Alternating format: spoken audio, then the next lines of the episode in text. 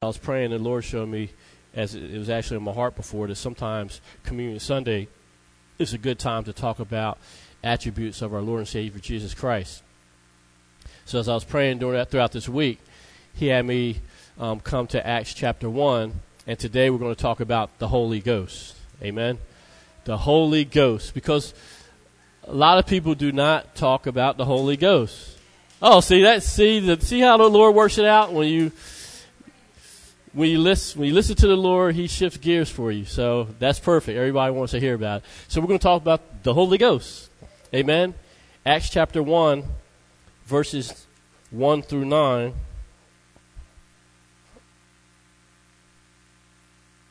All right, the book of Acts, chapter 1, verses 1 through 9. It says, The former treatise have I made, O Theophilus, of all that Jesus began both to do and teach until the day in which he was taken up. After that, he, through the Holy Ghost, had given commandments unto the apostles whom he had chosen, to whom also he showed himself alive after his passion by many infallible proofs, being seen of them forty days, and speaking of the things pertaining to the kingdom of God. And being assembled together with them, commanded them that they should not depart from Jerusalem, but wait for the promise of the Father, which saith he, You have heard of me. For John truly baptized with water, but ye shall be baptized with the Holy Ghost not many days hence. When they therefore were come together, they asked of him, saying, Lord, wilt thou at this time restore again the kingdom to Israel? And he said unto them, It is not for you to know the times or the seasons which the Father hath put in his own power but ye shall receive power after that the Holy Ghost is come upon you, and ye shall be witnesses unto me both in Jerusalem and in all Judea and in Samaria and unto the uttermost part of the earth. And when he had spoken these things, while they beheld, he was taken up, and a cloud received him out of their sight. Praise the Lord. Heavenly Father, in the precious name of Jesus, we thank and praise you, Lord, for the awesome privilege of studying the Holy Ghost today.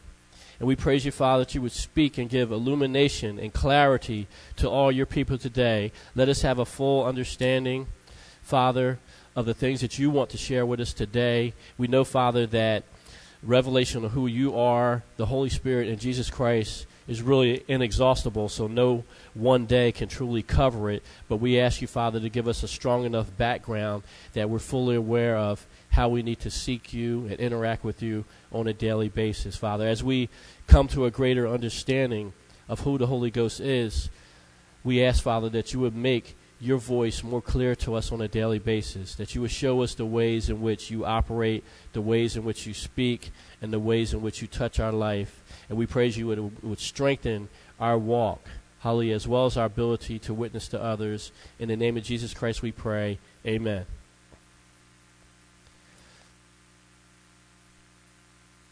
All right. So, as I said, we're talking about the Holy Ghost today.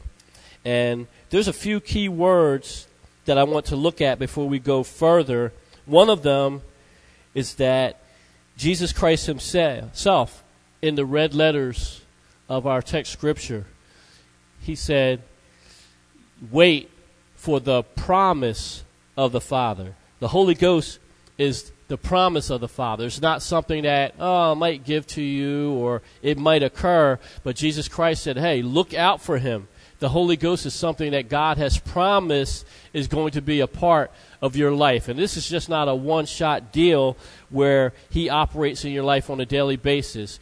He's part of you every day of your life. And that word promise in the underlying Greek means a divine assurance of good.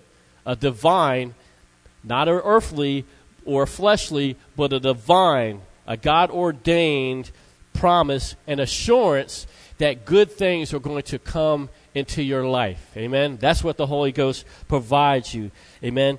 Hallelujah. And Jesus said, Ye have heard this of me. I think in the modern day speech, that's almost like he's saying, Hey, if I said it, it's going to happen. I'm putting my word, my bond on it. So you can you can take that to the bank, you can cash that check. I am promising you that the Holy Ghost, even though I might be leaving you, the Holy Ghost is going to be in your life. So you may not be able to get to me because I'm at the right hand of the Father in heavenly places, but I didn't leave you alone by yourself. Here you go. You've got the Holy Ghost to be a part of your life on a daily basis. What a promise, amen.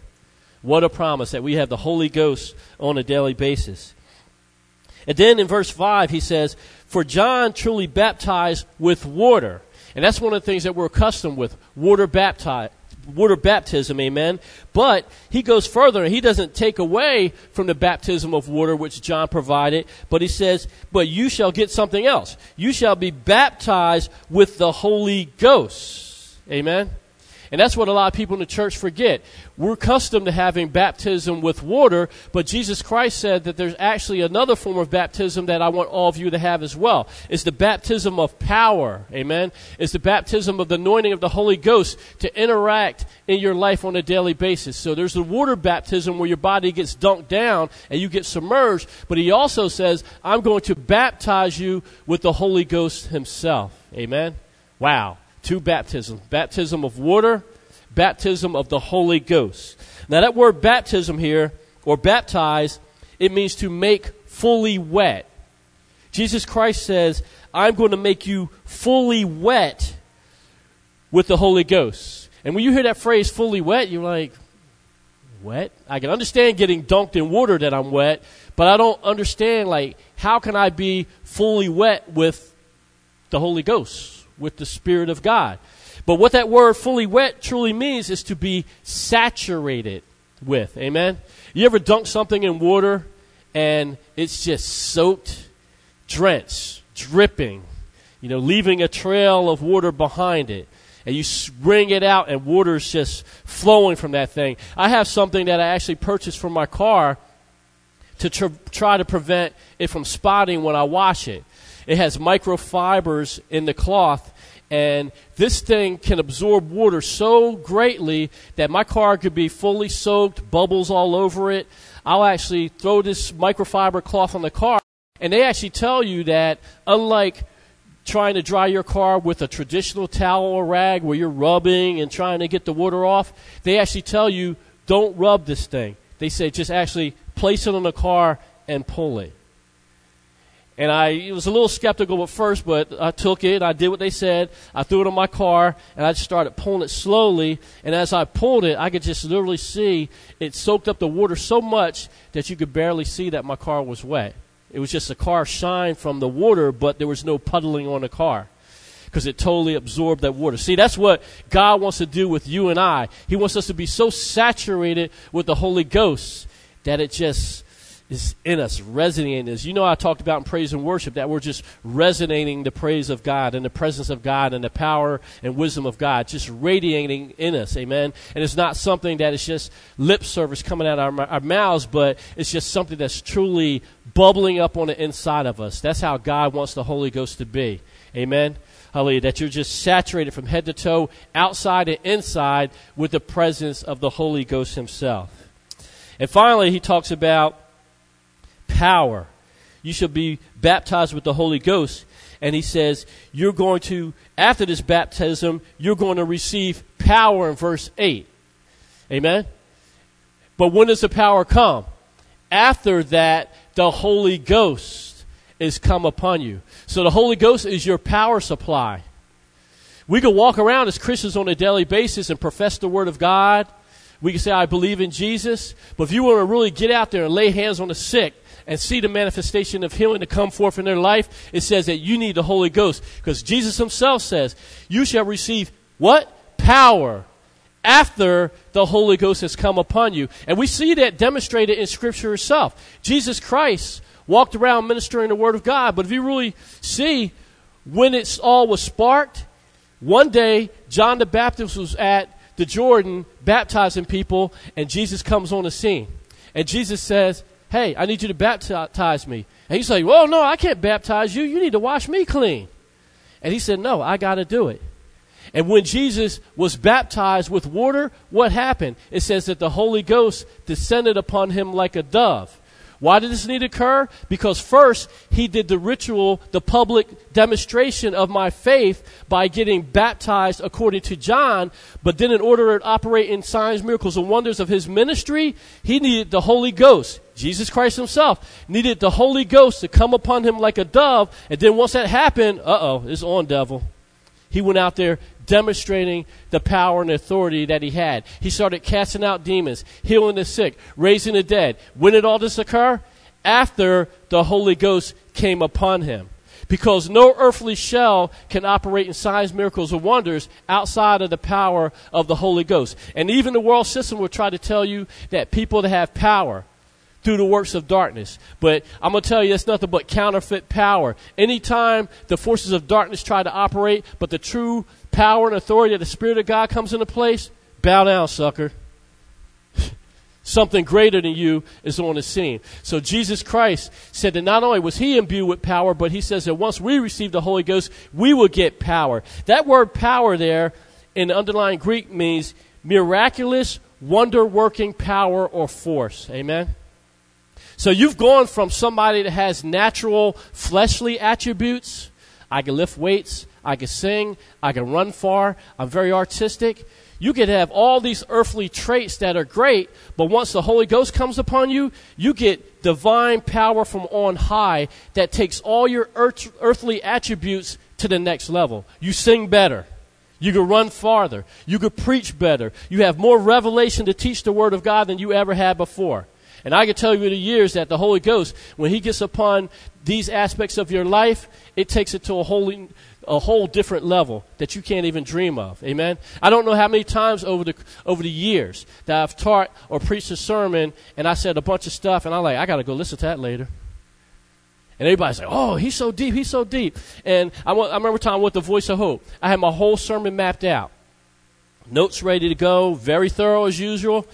I'm like, you know, getting my notes together, is about to call me up. And as I was about to go up to that pulpit, I saw a new banner on the church that had a, a, scripture. And I read it. And as I read it, the Lord put an idea in my mind. I was like, okay, well, when I go up, I'm going to share what He just gave me. An hour and a half later, I preached a sermon on the banner. No notes, hour and a half. Amen? All Holy Ghost. See, the Holy Ghost takes you to a new level beyond what you ever think you can do. Amen? And I did it in terms of the preaching, but it's other areas of our life as well that the Holy Ghost can anoint you and empower you. You know, Lisa, actually, I just thought of that. Lisa said there was a time where before uh, they, she did her part speaking, she started out with a prayer. You remember talking about? She started out with a prayer. And she said by the time she was done, she said everybody was coming back to her later, and she's like, it's almost like, I didn't know what I prayed, but everybody else is just like, you blew us away. Why? Because the Holy Ghost took over her spirit, not in terms of like she's a drone and a robot and she's not aware, but he just anointed her and brought so much power and authority, insight, revelation, and probably deliverance to her prayers that it took her prayers from her natural person to a whole nother level that other people were astounded, like, whoa, what in the world are you doing here? Where'd that come from? Amen. The Holy Ghost got a hold of her prayers. Amen. So that's a, really incredible thing. One of the most amazing things about our relationship with God is the fact that in all of creation, just think about that, a God that created all things. And it was the Holy Ghost, the Spirit of God, that moved upon the faces of the water as the earth was formed and fashioned. Somehow, the Holy Ghost was part of all the creation of the planet Earth, the sun, the moon, and the stars, all the planets, the galaxies, everything out there in the creation the fish, the animals, and everything on the earth. Then, when man was formed and fashioned out of the dust of the earth, and God breathed it in, the Holy Ghost made that all happen. But yet, despite all that greatness, the Holy Ghost is inside a little old me. I mean, that's just mind blowing. How? I mean, I'm a very logical person. It seems to me that if the Holy Ghost is that great, that he could be everywhere and have created all things and is the power of God working throughout all creation, him somehow being crammed in this little earth suit seems like, shouldn't I explode? but somehow he does it. That's just mind blowing. It's staggering.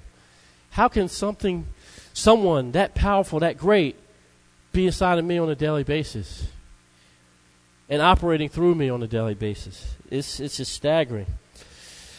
So, despite all these things, we have the indwelling presence of the Holy Ghost inside of us on a daily basis. Now, as I said, we're accustomed to speaking about God the Father. You hear that all the time. Even people that are unsaved will talk about, oh, my, the, my daddy in the sky, you know, the Heavenly Father, the big man in the sky. You know, even, you know, you hear celebrities, all different people, they're always talking about the big man upstairs. Everybody knows about God. You may not even serve him, but everybody knows about God. People know about Jesus. You know, they talk about him all the time, good and bad. But everybody knows about Jesus. But there always seems to be something very, very mysterious about the Holy Ghost. Amen? and that's one of the questions that the Lord had me studying. You know, exactly who is the Holy Ghost? Is the Holy Ghost some kind of inanimate power source that just emanates from God and God just flips on an electrical switch and power is unleashed from him? Is that the Holy Ghost or is the Holy Ghost something more? You know, and as I looked at it further, I said, you know, is the Holy Ghost what everybody else has tried to say sometimes? Is the Holy Ghost getting happy in church? Oh, he got the Holy Ghost. What, did he lay hand on somebody that was sick and they recovered? No. Did somebody get raised from the dead? No. Did he talk in a, a foreign language that was interpreted? No. Well, how do you say he got the Holy Ghost? Oh, he got up out of his seat. He just danced around the church. So the Holy Ghost is associated with getting happy. Amen? But once again, is that all that the Holy Ghost is? You know, is he, is it, is it an it, a power source? Or is the Holy Ghost something more? So that's what I want to look at first.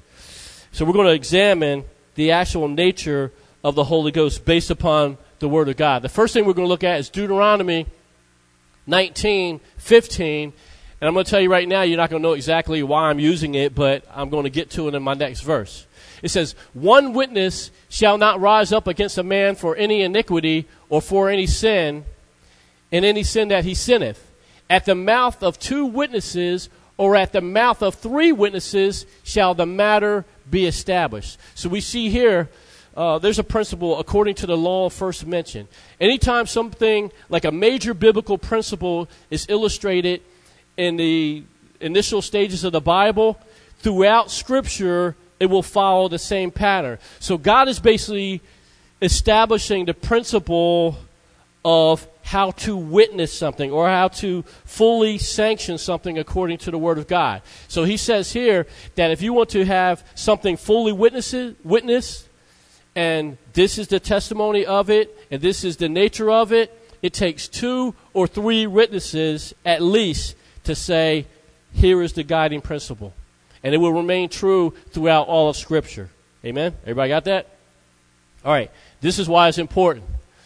1 John 5, 5 through 8. Who is he that overcometh the world but he that believeth that Jesus is the Son of God?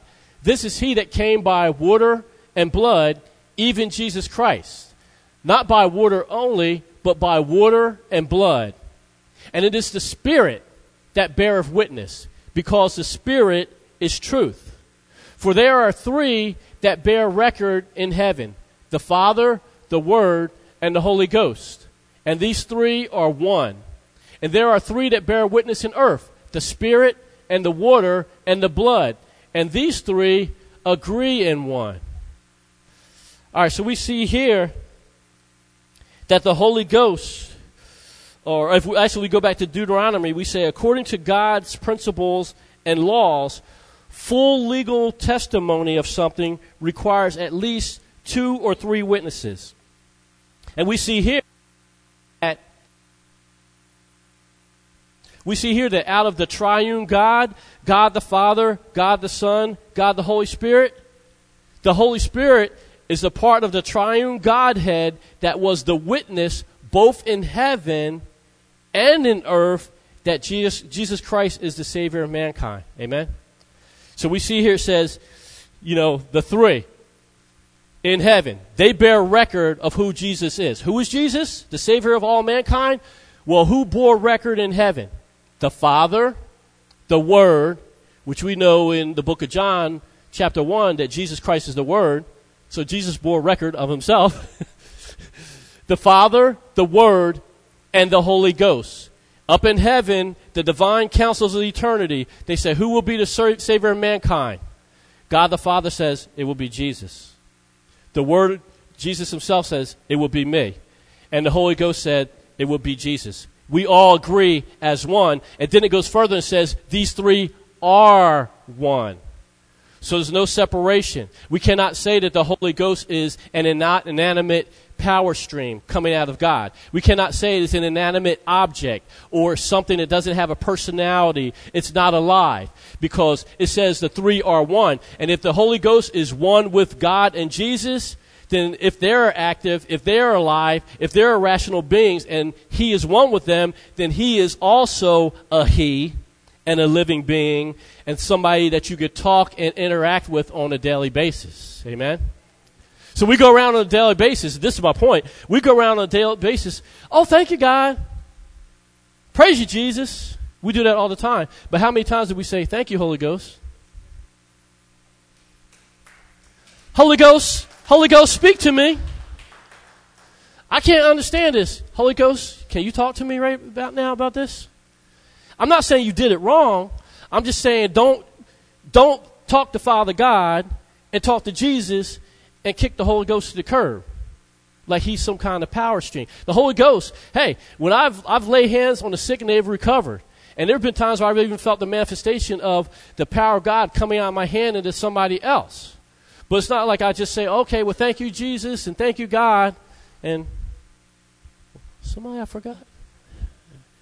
The Holy Ghost is just as much a part of the triune God as Jesus and Father God. Amen. So let's not dis- diminish him. Let's not forget about him. And like I said, don't feel like you're doing something wrong spiritually if you decide to say, Holy Ghost, can you help me with this right now? Speak to me, Holy Ghost. Thank you, Holy Spirit. Amen. That shouldn't be a foreign thing. That should be just as natural as the other two. We see here, it says the three are one. And I think that's why it goes to the full testimony too. Remember in Deuteronomy it says you got to have at least two or three witnesses? The enemy might have argued and said, that's not fair. How could Jesus testify of himself as being a savior? That's not fair. God's law is two or three. So even if Satan tries to argue against it, the Father and the Holy Ghost says that Jesus is the Savior of mankind, even though Jesus says, I am the Savior of mankind. Amen? Hallelujah. So, all right, we talked about heavenly places. The three of them, God the Father, God the Son, God the Holy Ghost, or the Holy Spirit, said that Jesus Christ is Savior of mankind. But what about earth? All right, well, there are three that bear witness in the earth the Spirit, the water, and the blood. Oh. Jesus comes to the Jordan, baptize me. Man, I'm not worthy to, to tie your sandals. I'm not baptizing you. You need to wash me clean. No, I need to be baptized. Jesus gets into the water, and even in his crucifixion, when they stuck him with the spear, it says that water and blood came out. So the water and the blood witnessed that Jesus Christ was the Savior of mankind. But we see here in the list, it says the first one that witnessed to, to Jesus and who he was was what? The Spirit. The Spirit of God descending like a dove on Jesus. He is the only begotten Son of the Father. Amen? Matter of fact, if you really go further, this is just coming to me right now. When Mary was carrying Jesus in her womb, she ran across her cousin Elizabeth, who had been barren. And it turns out she was pregnant with Jesus' cousin, John the Baptist. And it was a good, they both natural t- childbirth, no signs of any problem or anything like that. Everything was going normal. And one day, Mary comes by and visits Elizabeth, and what happens? John the Baptist starts kicking inside Elizabeth. Why? Because the witness of the Holy Ghost between them said, Whoa, even in the womb of my mother, I recognize the Savior that I'm here to serve. The Holy Ghost, amen, witnessing. So we see here that the Word of God actually says the first one that is the witness of Jesus Christ in the earth is the Holy Spirit. Amen? And that's what is the first witness to us on a daily basis. Just think about that. The Holy Ghost had to speak to your heart to make you bend the throne of your heart over to Jesus Christ. Amen? And if the Word doesn't do that, I mean, the Holy Ghost doesn't do that, you will not accept Jesus Christ. And I've heard testimonies over the years how people got saved not through the preaching of the Word, but because the Holy Ghost Himself spoke to their heart and said, "You need to bend your knee to Jesus." I've talked, I've written, I've, I've read testimonies from mathematicians. You know, this one mathematician, I can't remember his name right now. He was actually trying to do a mathematical formula to calculate existence and the fact that there is no God mathematically. So he went through pages and pages and pages of calculations. And I'm not talking about multiple calculations. He had like formulas that were taking all the pages. And when he came to the end of all these pages, he's like, My equation says there is a God. So he goes back to the, the to the think tank and he said, My equations say there, there is a God. There has to be a God. Like something's wrong with your equations. Throw it all away, calculate it again. He went back to page one e to the ninth power of this by the this, the hypotenuse of this, and you know to the third degree of this, and the tenth of that, and the exponential, all that. All the formulas came to the end of it again. There's a God, and got saved.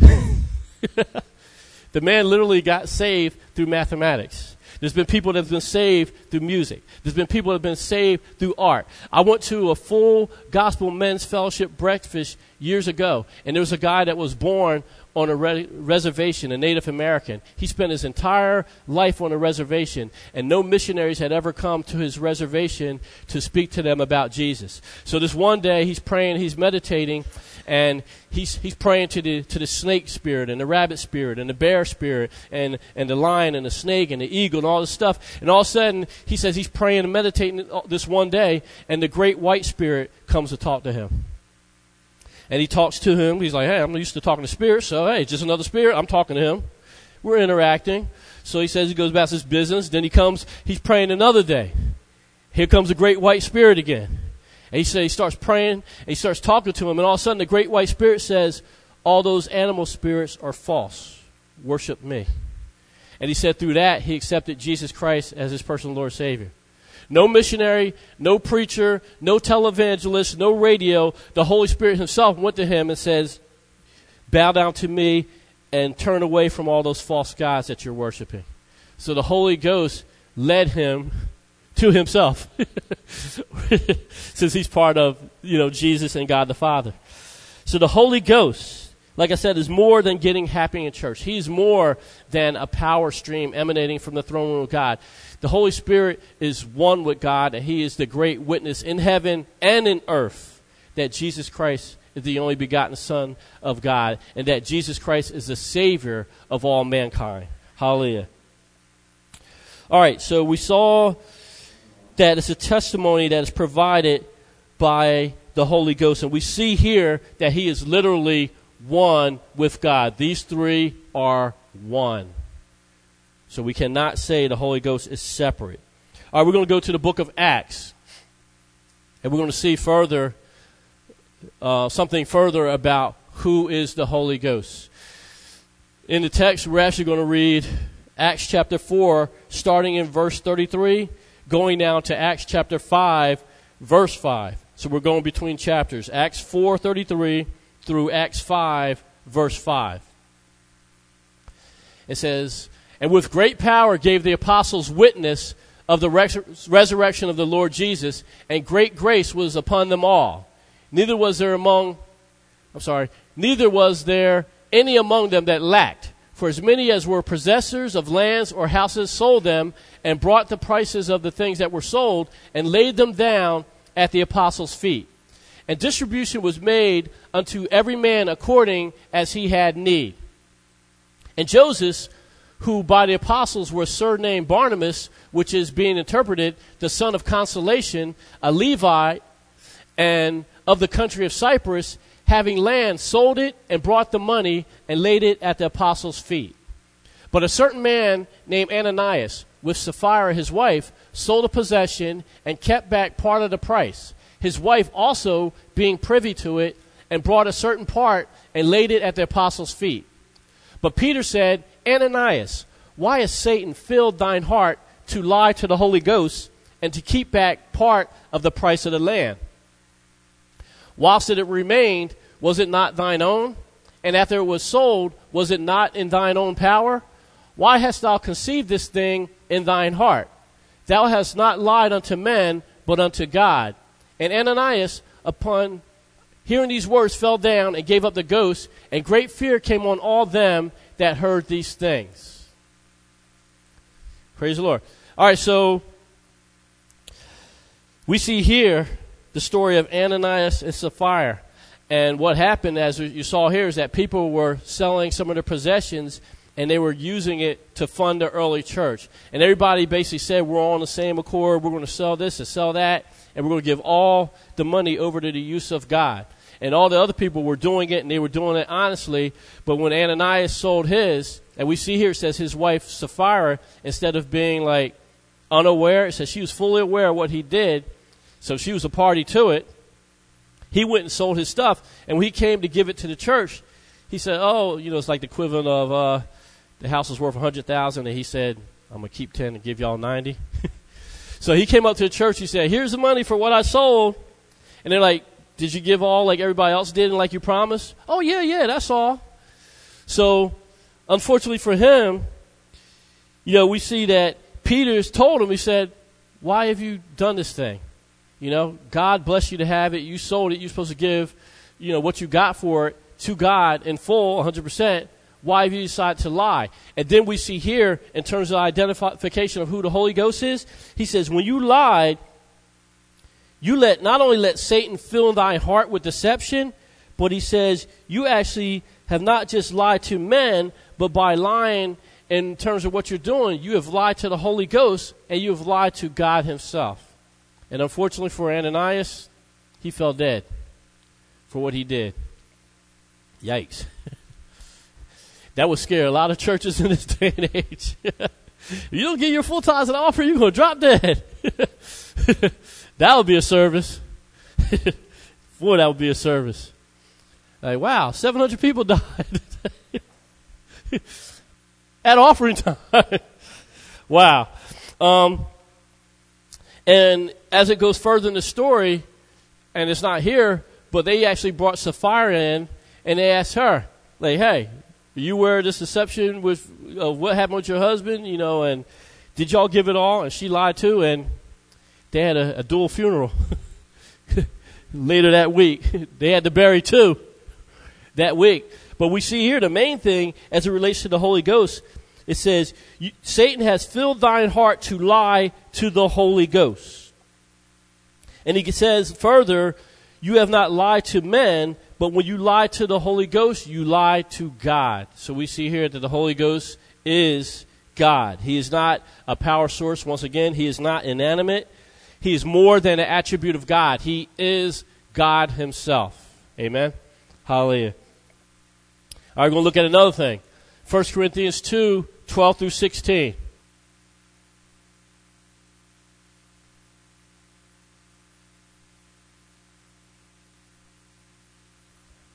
Now we have received not the Spirit of the world, but the Spirit which is of God, that we might know the things that are freely given to us of God, which things also we speak, not in the words which man's wisdom teacheth, but which the Holy Ghost teacheth, comparing spiritual things with spiritual. But the natural man receiveth not the things of the Spirit of God, for they are foolishness unto him. Neither can he know them, because they are spiritually discerned. But he that is spiritual judgeth all things, yet he himself is judged of no man. For who hath known the mind of the Lord, that he may instruct him? But we have the mind of Christ. Praise the Lord. So we see here that the Holy Ghost is not only part of the divine Godhead, and He's God Himself. But we see here that He is also the great teacher. And the great thing about that is that it shows us in this passage of Scripture that there's certain things that we cannot understand. You know, we just can't grasp them, especially about the nature, the char- character, the attributes, the desires of God. A natural, carnal, fleshly person with our desires cannot fully grasp what God desires or some of the things that God wants us to do. But the blessed thing about the Holy Ghost is that He can speak to us and say, even though it seems like total foolishness what you're about to do, in the kingdom of God, it makes perfect sense. So go ahead and do this. You know, especially in a situation where people are telling you, you're crazy. You, you can't do that. What are, you, what are you talking about? Have you lost your mind? Sometimes we're going to do something as believers that seems foolish to everyday people, but yet in God's economy, in God's kingdom, it makes total sense. Amen. And it will pour out, cause the blessings of God to pour out into your life. So it may seem foolish. People might criticize it and say you're going the wrong way. But if the Holy Ghost speaks to us and tells us to do something, He can also give us clarity as to why this is the right way to go. Amen. We see examples of that throughout Scripture that people did things that seemed to be foolish, but yet it's the right thing. You go back to Noah himself. 120 years of building an ark with generations of people pointing and laughing at the foolish old man that's building some big contraption. But he heard God clearly. He knew that this is what God had told him to do. So, despite the naysayers in the crowd, he continued on in what God bid him to do. And by his obedience, mankind was literally saved. And not only mankind, but all the land animals and the animals of the air were saved by him building that ark. So sometimes people might say you're foolish, you're a crazy old man, or whatever, but if God has spoken to you, God can not only speak it to you, but tell you this is why you're doing it. To Noah, he told him build an ark, and probably told him like, hey, you need to build this ark because the world is about to be destroyed. So to the world, you're a fool, but to God, you are the wisest of men because you're listening to the Holy Spirit telling you what needs to be accomplished. All right, next thing to look at is John chapter 16, verses 12 and 13. This is Jesus speaking. I have yet many things to say unto you, but ye cannot bear them now. Howbeit, when he, the Spirit of truth, is come, he will guide you into all truth. For he shall not speak of himself, but whatsoever he shall hear, that shall he speak, and he will show you things to come. So, this is a great statement that Jesus Christ makes about him. And one thing that needs to be clear, if I didn't say it earlier, is in the Bible where you see the Spirit, capital S, or you see the Holy Spirit or the Holy Ghost, it's all the same. You know, if you see the Comforter, capital C, it's all referring to the Holy Ghost. You know, there's, there's just different names for the Holy Ghost. Amen? So here Jesus Christ is speaking, and it says, He says, Howbeit when He, the Spirit, capital S of truth. So that shows us here that truth emanates from the Holy Spirit. People can preach all kinds of nonsense people can talk about all kinds of philosophies and, well, I know this is true and, oh, the Bible got it wrong or whatever they want to say. But the reality is, we see here that one of the main aspects of the Holy Spirit is that He is truth itself. Amen. You want truth? Talk to the Holy Ghost. He'll give it to you straight. You know, He'll give you insight to avoid all the false doctrines. He'll give you insight when your plans could go awry and you don't know what to do, He can give you the truth. You know, He can give you truth in terms of His corrective ability to say, I'm going to convict you right now because what you're about to do is wrong. So He gets you to the truth, even though your feelings and your desires will tell you a certain thing. The Holy Spirit is the one that's the truth bearer. Amen? Hallelujah. He will give you all truth. We see here that even if you're off the path, thank God for the Holy Ghost because He says He will guide you into all truth. He's not only truth, but he says, if you're off course of the truth, I'll guide you back to the truth. Thank you, Jesus, for, for the Holy Ghost. Amen. Thank you, Holy Ghost, for being the Holy Ghost. Because I could be totally wrong, but the Holy Ghost will speak to me if I'm open to hear it, and He will guide me back to what is pure, what is holy, what is accurate, what is right. You know, what is truthful. Hallelujah. And a final thing in this passage, he says, He will show you things to come. In other words, He will warn you not only of biblical things that are coming on horizon. Uh, these are the last days, and here's the rise of the Antichrist. Don't take the mark. The Holy Ghost can warn you about these things. But the Holy Ghost also gives you warnings of things to come in your everyday life that can save you and spare you from calamity. Amen? I remember one time distinctly, I was at a light years ago. And I have a habit at stoplights that even though the light may turn green, I'll pause for a couple seconds in case somebody goes flying through a red light. So this one particular day, I was on the White Horse Pike, and the light turned green. I was the very first car. I still paused for a few seconds. You know, looked, I didn't see anything coming, and I was just about to press my foot down on the accelerator, and all of a sudden I heard the word no. But here's the thing that really caught me, I never forgot. I not only heard the word no, but I saw in my mind's eye, I guess you would say, huge letters that in my mind they looked like the Hollywood sign on the hills, like these big letters, capital N, capital O, huge exclamation point, no! And it caught me so suddenly that I just put my foot back on the brake. This car comes flying through probably like 50, 60 miles an hour. I was like, it could have easily killed me if I pulled through. And the thing is, the light had turned green. It was plenty of time from the time of it turning green to me going that it made reasonable sense from not only the natural mind, but also from my eyesight. There's nothing coming. Go ahead. But the Holy Ghost was like, no!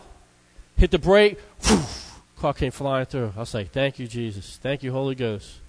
Amen because he saved me. So he will warn you of things to come. You ever have a time where the Holy Ghost warns you to about people that may seem to mean you well, and the Holy Ghost puts a warning in your spirit? We call it a check in our spirit sometime, amen?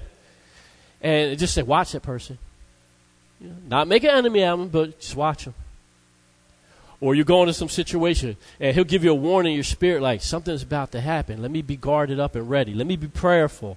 Amen. See, he warns you about things to come. You may not know what is telling you the things to come, but I'm identifying today that a lot of times it is the Holy Ghost warning you. He is telling you, you may not know exactly what's about to occur. And He may not tell you exactly what it's going to be. But sometimes He just gives you that sense of urgency, or He'll give you that insight to hold off from this or that. Or as it speaks to that sense of warning of things to come, sometimes he also speaks to the heart of somebody else. You know, Nikki gets a lot of times, oh, I need to pray for this person. I don't know why. That's because the Holy Ghost knows why. Amen? The Holy Ghost knows that that person is going through a trial of tribulation. And the Holy Ghost is not the big spy in the, God, in the sky, the big CIA agent pouring out your personal secrets to somebody else. Amen? So the Holy Ghost might say, pray for that individual, and he won't tell you why, but he says, just pray. And if you respond to the Holy Ghost telling you to do that, then it goes up in the heavenly places, and then it causes the manifestation of what he, ha- he wants to occur in that person's life. Amen? Hallelujah. So the Holy Ghost knows, not only is truth and guides you in all truth, but he says he will speak truth, he knows all truth, and he will actually give people the unction to pray as according to the purposes and will of God without putting out your truth in ways that's not necessary. Amen? The only one that needs to know the truth is Him. And that He knows what to do with the truth, in other words. Hallelujah. Even if we may not know. So He is the essence of truth. He is the one, like I said, who will warn you of deception, and He will ensure that we're aware of things that can affect our future. I remember years ago, Pam and I were invited to this church over in Philly. And I was there, and they were so warm and so friendly. But it was just too friendly. And, Holy, and, and all of a sudden, the Holy Spirit was like, it's a cult. Like, oh, come back. Yeah, come back. Oh, we're having this Tuesday night. We're having this Wednesday night. We're having this Thursday night. You got to come back. You got to come back. I was like, oh, well, thanks for the invite. I said, I have my home church. But they kept pressing. Oh, you got to come back. You got to come back. I say, I have a home church. Oh, but you just got it. Okay. something ain't right with you. And the Holy Ghost was like, that's a cult. And then I was praying, and I had a newsletter at the time that it started out with me just sending my Bible study teachings to family members. You know, Gigi out in Ohio and Pat down in Florida. And then it was like, okay, well, I got a friend here. You can, you know, do you mind sending them too? And then, oh, somebody at my job here. Next thing you know, I got like a, a, a mailing list of over 100 people that I'm sending Bible study teachings out to every week. And it's uh, from that interaction with this this couple, I started sending them teachings. And from time to time, the Holy Spirit would say, Write a letter. And he said, You send a message without sending a message. Amen. In other words, instead of me writing a personal letter to this couple and say, You are in a cult, get out now, he would have me word the letter in such a way that it would go out to everybody on my mailing list. But if you were reading between the lines, it was kind of wake up their eyes to what they were in. And unfortunately, they I guess they took it to their leaders, and their leaders did not like the fact that it was going to enlighten them and maybe bring them out of that cult. So they ended up sending me a letter back. Oh, we're just too busy. Um, so you know, sorry, but could you stop sending to us? But I knew it wasn't a case of busy. They loved it. It was a case of they were being warned by the leaders, get away from that, because it was going to lead them out of deception. And here's the thing: years later, I was over in Philly working out of Blue Cross in Philly, and I was at a, a corner getting lunch one day, and this woman walks up, and I guess you know you feel somebody looking at you, and you know I looked and I didn't really recognize her, and then I could still feel the eyes on me, so I looked and she said, "Are you Brian Fox?" I was like, "Yeah." And she came over, she said, Hi, I'm, I'm not going to get a name, but said, Did you know I was, before she finished, I said, in a cult? She said, Why didn't you tell me? I said, I tried to tell you. You weren't in a place to receive it. And they were stalking her and chasing her down and threatening her and all this other stuff. So, unfortunately, the Holy Ghost will try to get the truth to us, but if we're not receptive, sometimes the truth can get blocked. Amen? So, He is the essence of truth we got to be willing to listen to him. All right, let's look at Luke chapter 24, verse 49. And behold, I send the promise of my Father upon you. But tarry ye in the city of Jerusalem until ye be endued with power from on high. Once again, we see that the Holy Ghost is the promise of the Father. What a promise. Amen. You know, as kids, sometimes we ask our parents for something for our birthday, for Christmas, and they promise it, and sometimes you get it, and sometimes you're disappointed. But wow, thank God for Jesus Christ says, I'm giving you the promise of the Holy Ghost. And it's a promise that is fulfilled in the life of every believer. You accept Jesus Christ, you have the Holy Ghost in your life. Amen? Hallelujah. He's a part of you, He's indwelling you. And then there's a promise of power. We get the baptism of the Holy Spirit. That's where our spiritual gifts get more operable. Amen. And actually, I, I, mentioned it earlier. I talked about there's something that was loaded up, and every time I turned around, I was coming across more of my notes. That's the series we're going to be doing. You know, I'll probably be waiting to the new year. It's going to be a, a series on spiritual gifts. So we're going to talk about how that power that comes from the Holy Ghost, how it's going to be active in our everyday lives. Amen. Hallelujah. So We'll be doing that probably starting in January, a series on the spiritual gifts, you know, and how those spiritual gifts are in your life, not the life of everybody else. See, this is a promise. This is a promise Jesus Christ made to everyone. He didn't say, I'm only giving a promise to certain people. He is promising this to everybody that's in the, in the family of God. Everybody that's in the, in the body of Christ gets this promise from Jesus Christ. Hallelujah. All right, so um, he will implant, He will impart, He will embed the power of God within us. Why? Not that we're, you know, like the comic books. you see in the, comic books, sometimes people get power and they become villains. They use their power for impure, unholy, unrighteous, self motivated purposes. You know, thank God for the Holy Ghost. He gives us power from God Himself delegated to us, but delegate it to us for use in the kingdom. Amen? So he'll give you power, but you just can't go out and just use it any old way you want. But when his power comes in, it's nothing more rewarding than the power of God operating in your life on a daily basis. Amen? You know, I told people before, we went down to Thomas Jefferson one time and went to pray for this lady, and she was cancerous, and her eyes were glazed over like she had glaucoma. And um, we laid hands on her. her. Her chest was swollen up, looked about about like ten to twelve inches, just swollen up, and she was breathing in, almost sounded like that that death rattle, that real shallow breathing and everything. And we went in there, and you know, through the Holy Ghost, I could just sense like the despair, the doom and gloom that's in that room. And I was like, we can't have the, the atmosphere of God touch and impact this woman while there's all this death in the air. So I prayed, and I, you know, I basically told the family, I said, look you know, I'm not trying to be rude. I said, but if we're going to believe God, let's believe God. If y'all want to be doomy and gloomy, can y'all step outside? because this is place for the saints and the warriors to come into place and believe for God. And we prayed and we sang and we could feel the atmosphere of the room changing. But see, it went more beyond an emotional aspect of the room and the atmosphere changing. It was in the literal because I literally watched this woman's chest in about 20 minutes. It went from six, I mean, it went from about 10 to 12 inches swollen up, elevated. I literally saw her chest go down. I was sitting there like, wow. then she opened her eyes, and like I said, it looked like she had glaucoma or something. Her eyes were all glazed over. I saw her eyes clear up. Her skin color started, you know, it was like grayish from like the lack of circulation. I saw like her, her color started coming back to normal you know, and, and she her, her skin started changing its color. And the thing was beyond the chest going down. The other thing was remarkable too is that she was just laying there. She just started breathing clear. And she started moving her arms and legs so much they actually had to strap her down. The woman got energized. And this just literally saw the power of God come into that room and touch that woman's body. I mean, that's a remarkable thing. It's a remarkable.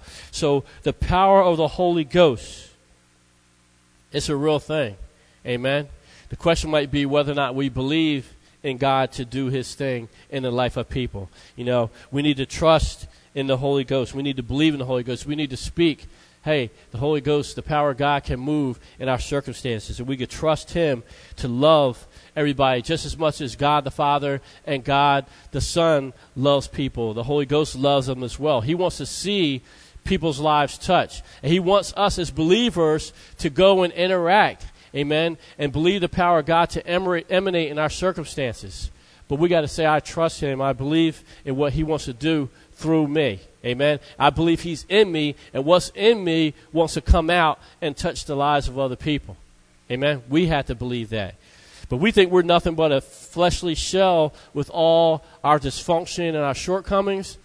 Then how can we expect the Holy Ghost to touch the life of somebody else? We got to believe, like, hey, I'm a repository of the power of the Most High God, and He wants to use me everywhere I go. Think about that. We are portable we're able to move around. And we have the Holy Ghost inside of us. No matter where despair and darkness resides, no matter where the power of the devil is at, is present, if God is within us and we're going to meet these people, guess what? You're taking the power of God with you into their circumstances. What an awesome privilege, amen? What an awesome privilege. You are a portable storehouse of the power of God. And everywhere you go, He's going with you. Use your power wisely. Use your power wisely and be ready to go. Hallelujah. Is your power source drained? So if God wants to use you, there's nothing to dispense? Or do you keep yourself fully charged in the Holy Ghost? Amen. Seeking out God seeking God's revelation, seeking relationship with God so that He can keep you full of His presence so that you're able to act and operate in the lives of other people. Thank you, Jesus. Hallelujah. Let's see if I want to do this one. Um, you can write this down for later. Acts chapter 2, 36 through 39.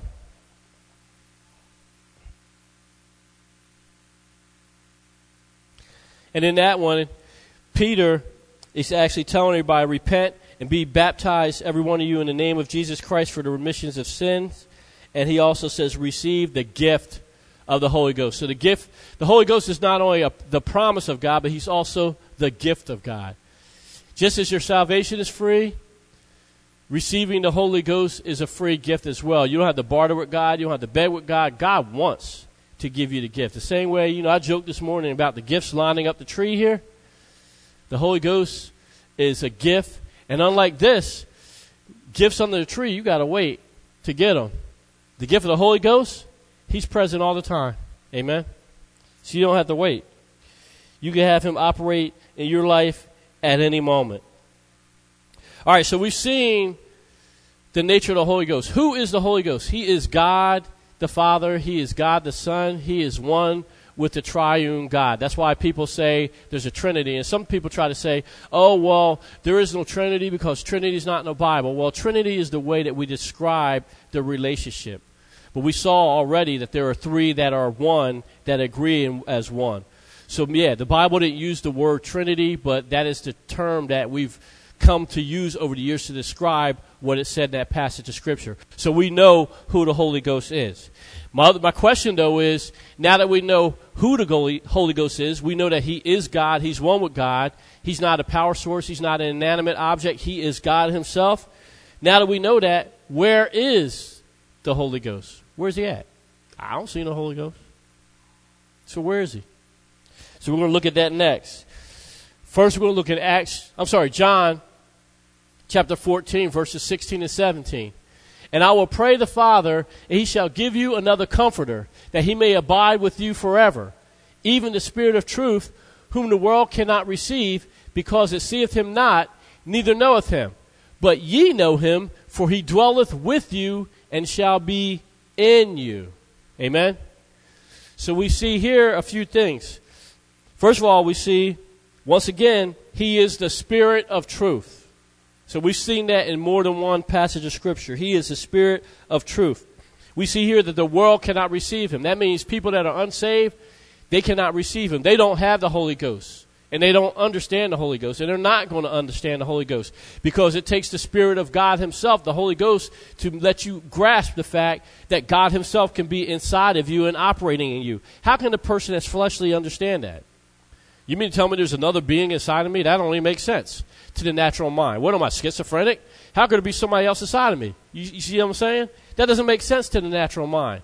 But when you come off the natural mind and come into the spiritual mind, you can understand that I am still Brian Fox, a fleshly person that has a spirit inside of me, and I do trust God at His Word that even though I can't quantify how it occurs, if He says according to His Word that the Holy Ghost is in me, I take Him at His Word. So the Holy Ghost is inside of me. And I'm still not schizophrenic. I might be a little crazy, but I'm not schizophrenic. so he says that he dwelleth with me and he is in me. So all this, where's the Holy Ghost? I don't see him. Well, the reason you might not see him is because you're looking all over for him. And the whole time, he's right in you. In other words, if you're looking outwardly for him, you're not going to find him. But if you realize that he's in you, you can say, Speak to me, give me guidance, give me wisdom, give me peace, give me healing. Amen? And He will interact with you. He will speak to you in a still small voice. Sometimes He will speak to you the way that He, he did to me earlier with a billboard sign saying, Don't do this, don't do that. Hallelujah. He'll speak to you in your, in your dreams.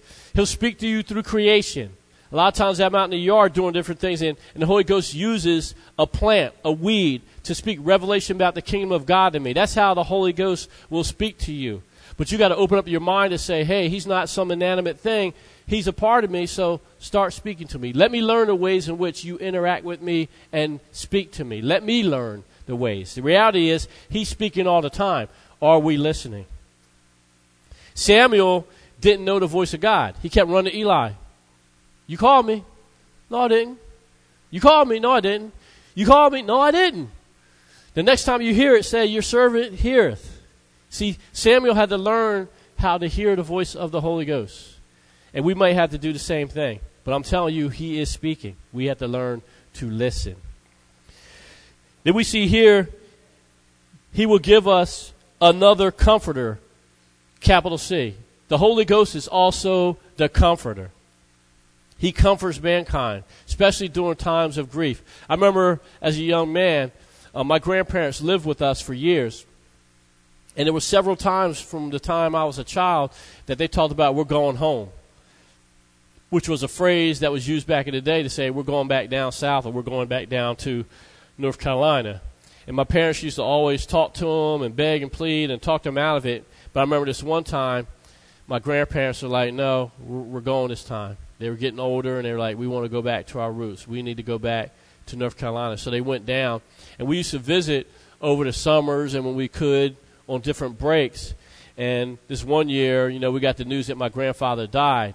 And I remember going all the way down to North Carolina, and my dad's driving. I stayed awake the whole trip, kind of talking and keeping him company. Went down there, saw the family, did the funeral, did the repast. I didn't shed a single tear, even though I love my grandfather. I did not shed a single tear. It was like we just went down there for a party. And I came to realize later on I was just numbing myself. So we came back three days after the funeral. I'm sitting in this room by myself, which was like a lot of times a place that me and him used to interact. And I started crying. And all of a sudden it felt like I'm sitting there, like my mouth dropped open because it felt like all of a sudden I had this sensation like a hand had reached up underneath me and lifted me up.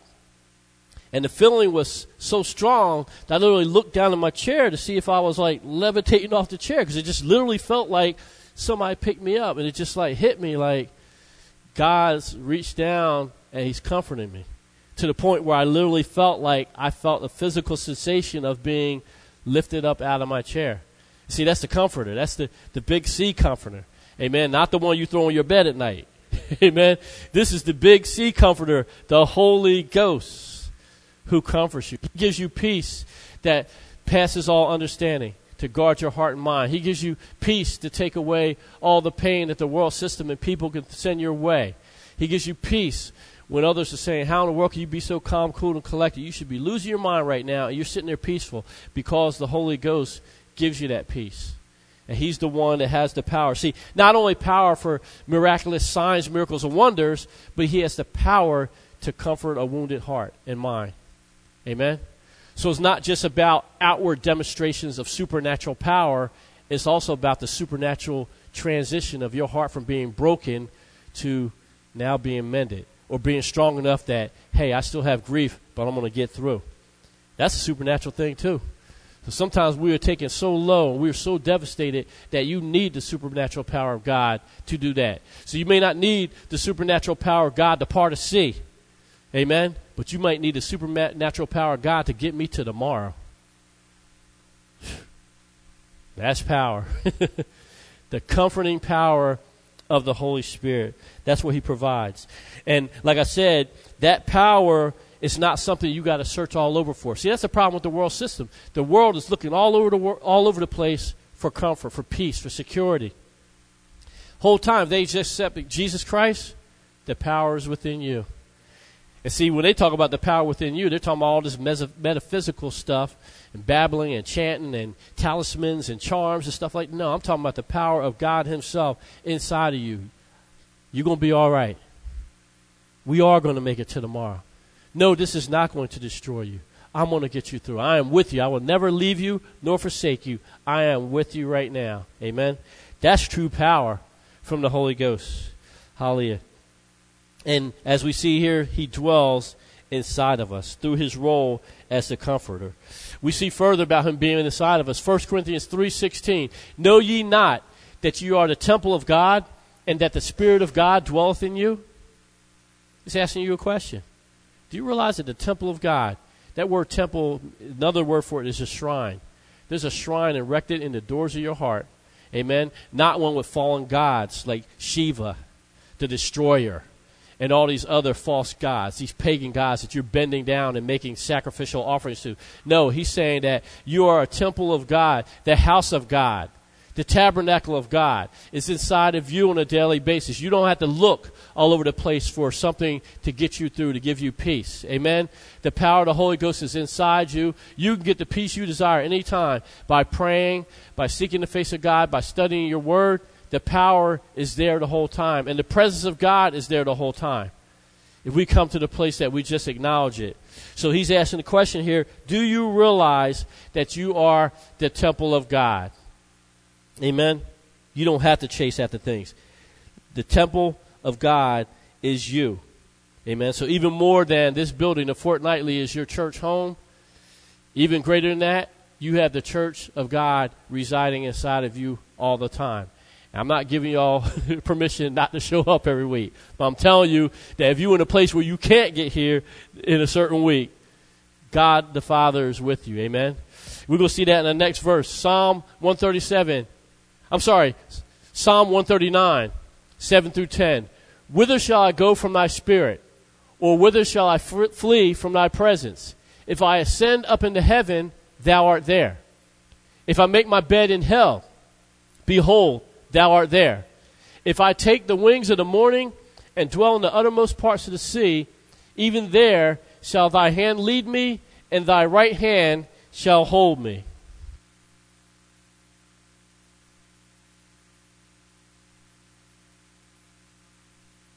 All right, so we see here, you really can't escape the presence of the Holy Spirit.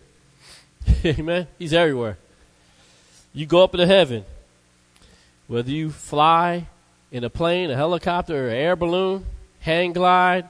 You do like what's this? Baumgartner, Felix Baumgartner, the guy that jumped from the space capsule down to the earth and set a record, and, and was the first human being to go Mach something, Mach, past the Mach one. He broke the sound barrier. I mean, I saw the video on that, and I I've been dead from standing on the perch there. Because you look down, all you saw is, I mean, you look at miles to get to the clouds. Not miles to the ground. I'm talking, you looking down miles just to reach the clouds. That's how high up he was. I'm like, oh, th- that trip would have been over by me standing on the edge. First of all, y'all wouldn't have got me up in that thing. but if I was up in that thing, protective suit, you can protect all you want. There's going to be a dead man when it hits the ground. Because I'm going to die of a heart attack heading down. I mean, it was crazy. I don't know if y'all saw it, but you saw it. Uh, whew. Trey, I think Trey saw it. It, was was beyond the fear of heights. But as high up as he was, higher higher than any man had ever been outside of a you know vehicle. Once he jumped out, the presence of the Holy Ghost was there. Amen. If you go out in the space shuttle, the Holy Ghost is there. As we see there, if you make your bed in hell, I don't know, nobody want to make that bed there. But if you believe in Christ and somehow you end up in hell, he says, My presence is there. you know, unfortunately, some people get there and they're past the turning point. But there have been times where people have literally said that they died, went to hell, and the Lord brought them back. Why? Because He was there. You know, there's a judgment time, and if you're past the point of being brought back, you know, the Holy Ghost is not going to bring you out of hell. If you're wrath, the judgment upon you is that you die without accepting Christ. But there have been times where they were afforded a certain opportunity for God's divine purposes that we're going to come back and preach the gospel that they were brought back. Amen. Because even there, the Holy Ghost is present. So it's nowhere you can flee him. And once again, that tells us about how amazing he is. Doesn't matter how high, how f- far below, how far away you can go. There's nowhere you can go to to flee the presence of the Holy Spirit, but yet, despite the boundaries in which He inhabits, He's still inside of you as well. Amen. That's incredible. All right, I'm going to give you three principles of the Holy Spirit. Three guiding principles to close, and I'm going to make it quick. The first principle is called the principle of conscience control or awareness. The principle of conscious control or awareness. And what I mean by this is that we've seen things. I even saw it the other day. They were talking about these apocalyptic cults, and they had this thing where these people are looking like they're in trances and their eyes are all up at the top of the head, and they're shaking and foaming in the mouth and rolling around on the floor and chanting and doing all kinds of stuff. And they trying to think, they trying to, the devil's deceived them into thinking they have the Holy Spirit. No, they don't have the Holy Spirit because the Holy Spirit is not going to place you in a trance where your mind is gone and you're like, He's not going to have you convulsing around on the floor and seizing and jerking and foaming at the mouth and rolling around and gyrating and speaking out of your head and things like that. I remember one time we saw rock this woman down down on her, her four knees doing certain kinds of maneuvers with her body that were inappropriate. And they're like, "Oh, she got the Holy Ghost." She ain't got the Holy Ghost. She got devil all over her. and I was kind of, you know, I was the deliverance man. I was like, "Ain't the devil's ain't gonna be flexing up in here." So I just walked right up there, and people looking. And then a couple other people like, "Well, I wonder if that's of God." And like, "Oh, somebody to do something." I saw that. I was like, I just walked up. I went like that. Bam.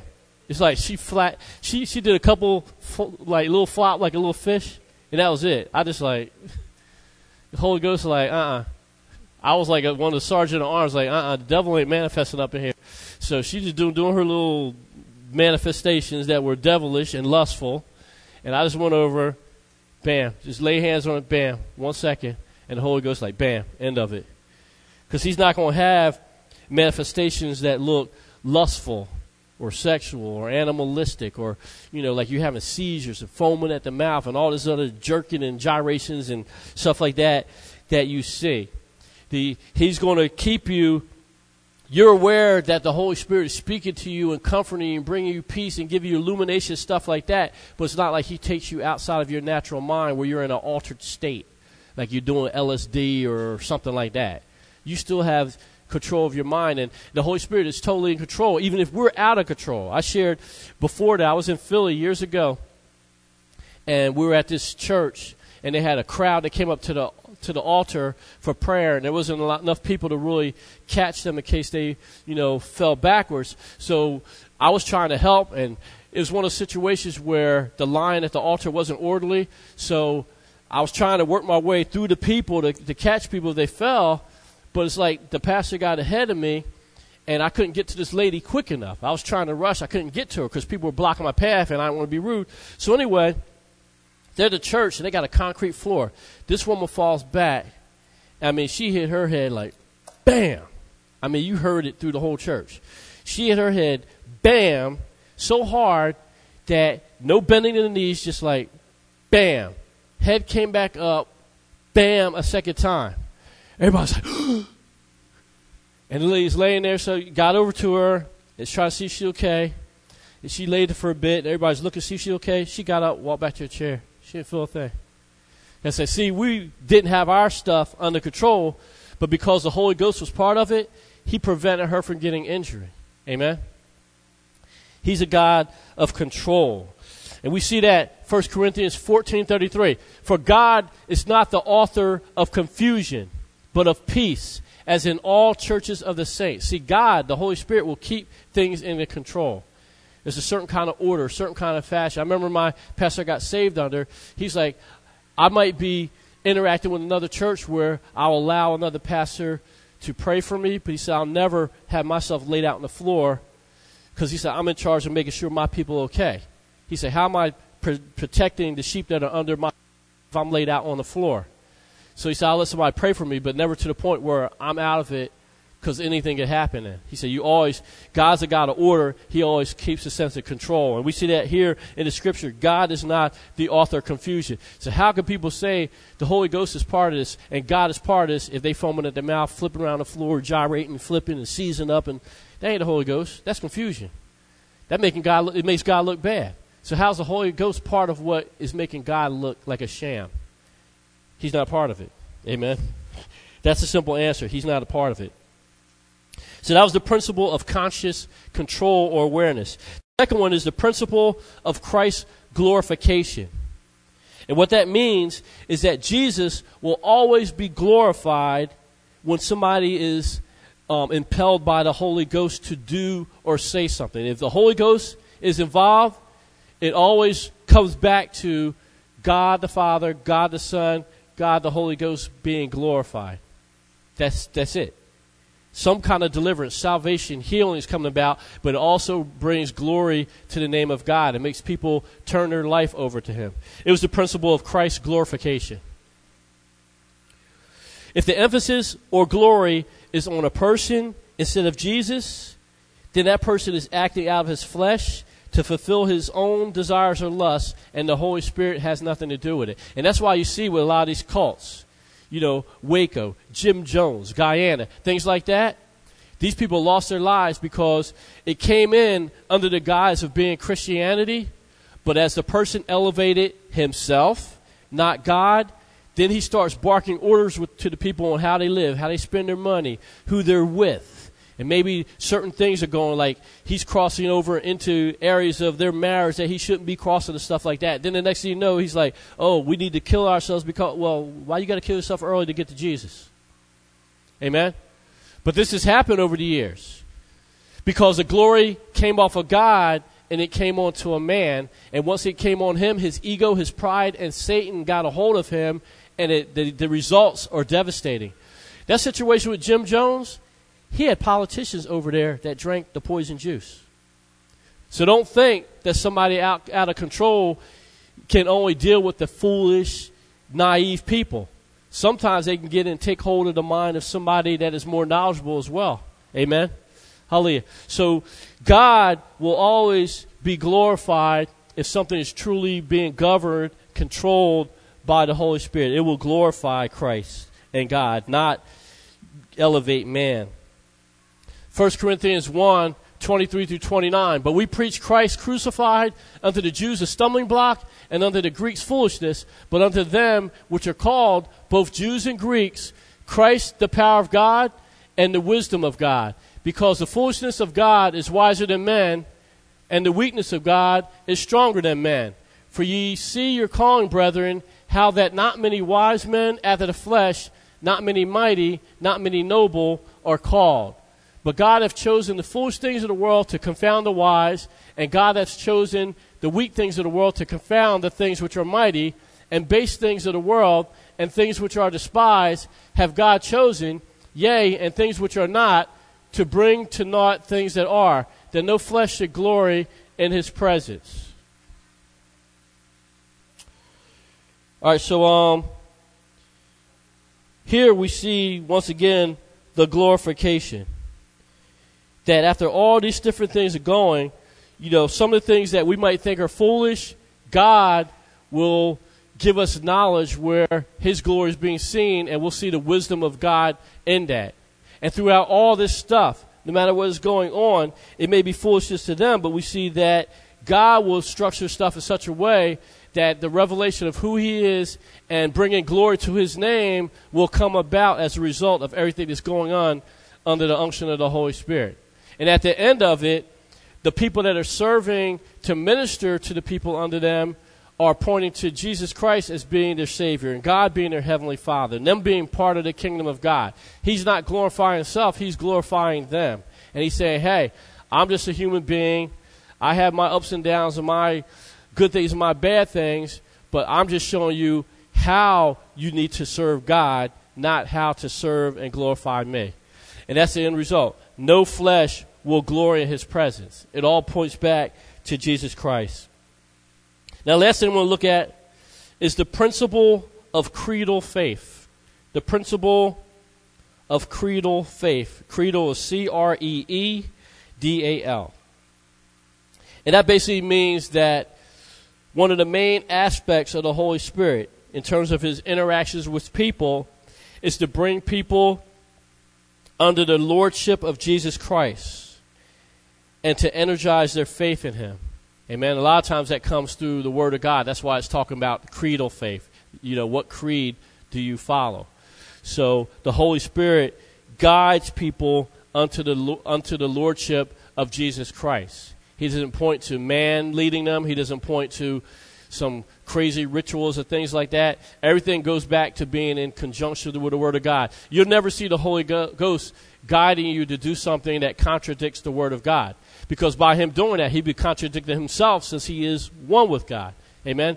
Anything the Holy Spirit tells you will align itself with God. And I've seen that problem before in the church. You know, I even heard of something um, as, even yesterday. You know, well, God did, you know, so and so in the Bible did this and that. No, you're you're corruptly using the Word of God. The Holy Ghost, the Word of God, never gave you justification to do or say or think what you're thinking. Amen. Holy Spirit will always lead you back to the Lordship of Jesus Christ and righteous living before God, not making excuses for your misdeeds. So this will be the last one we look at Romans 8, 12 through 17. Therefore, brethren, we are debtors, not to the flesh, to live after the flesh. For if ye live after the flesh, ye shall die. But if ye through the Spirit do mortify the deeds of the body, ye shall live. For as many as are led by the Spirit of God, they are the sons of God. For ye have not received the spirit of bondage again to fear, but ye have received the spirit of adoption, whereby we cry, Abba, Father.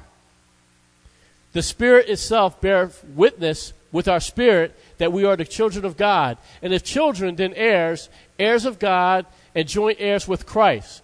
If so that we suffer with him, that we may be also glorified together.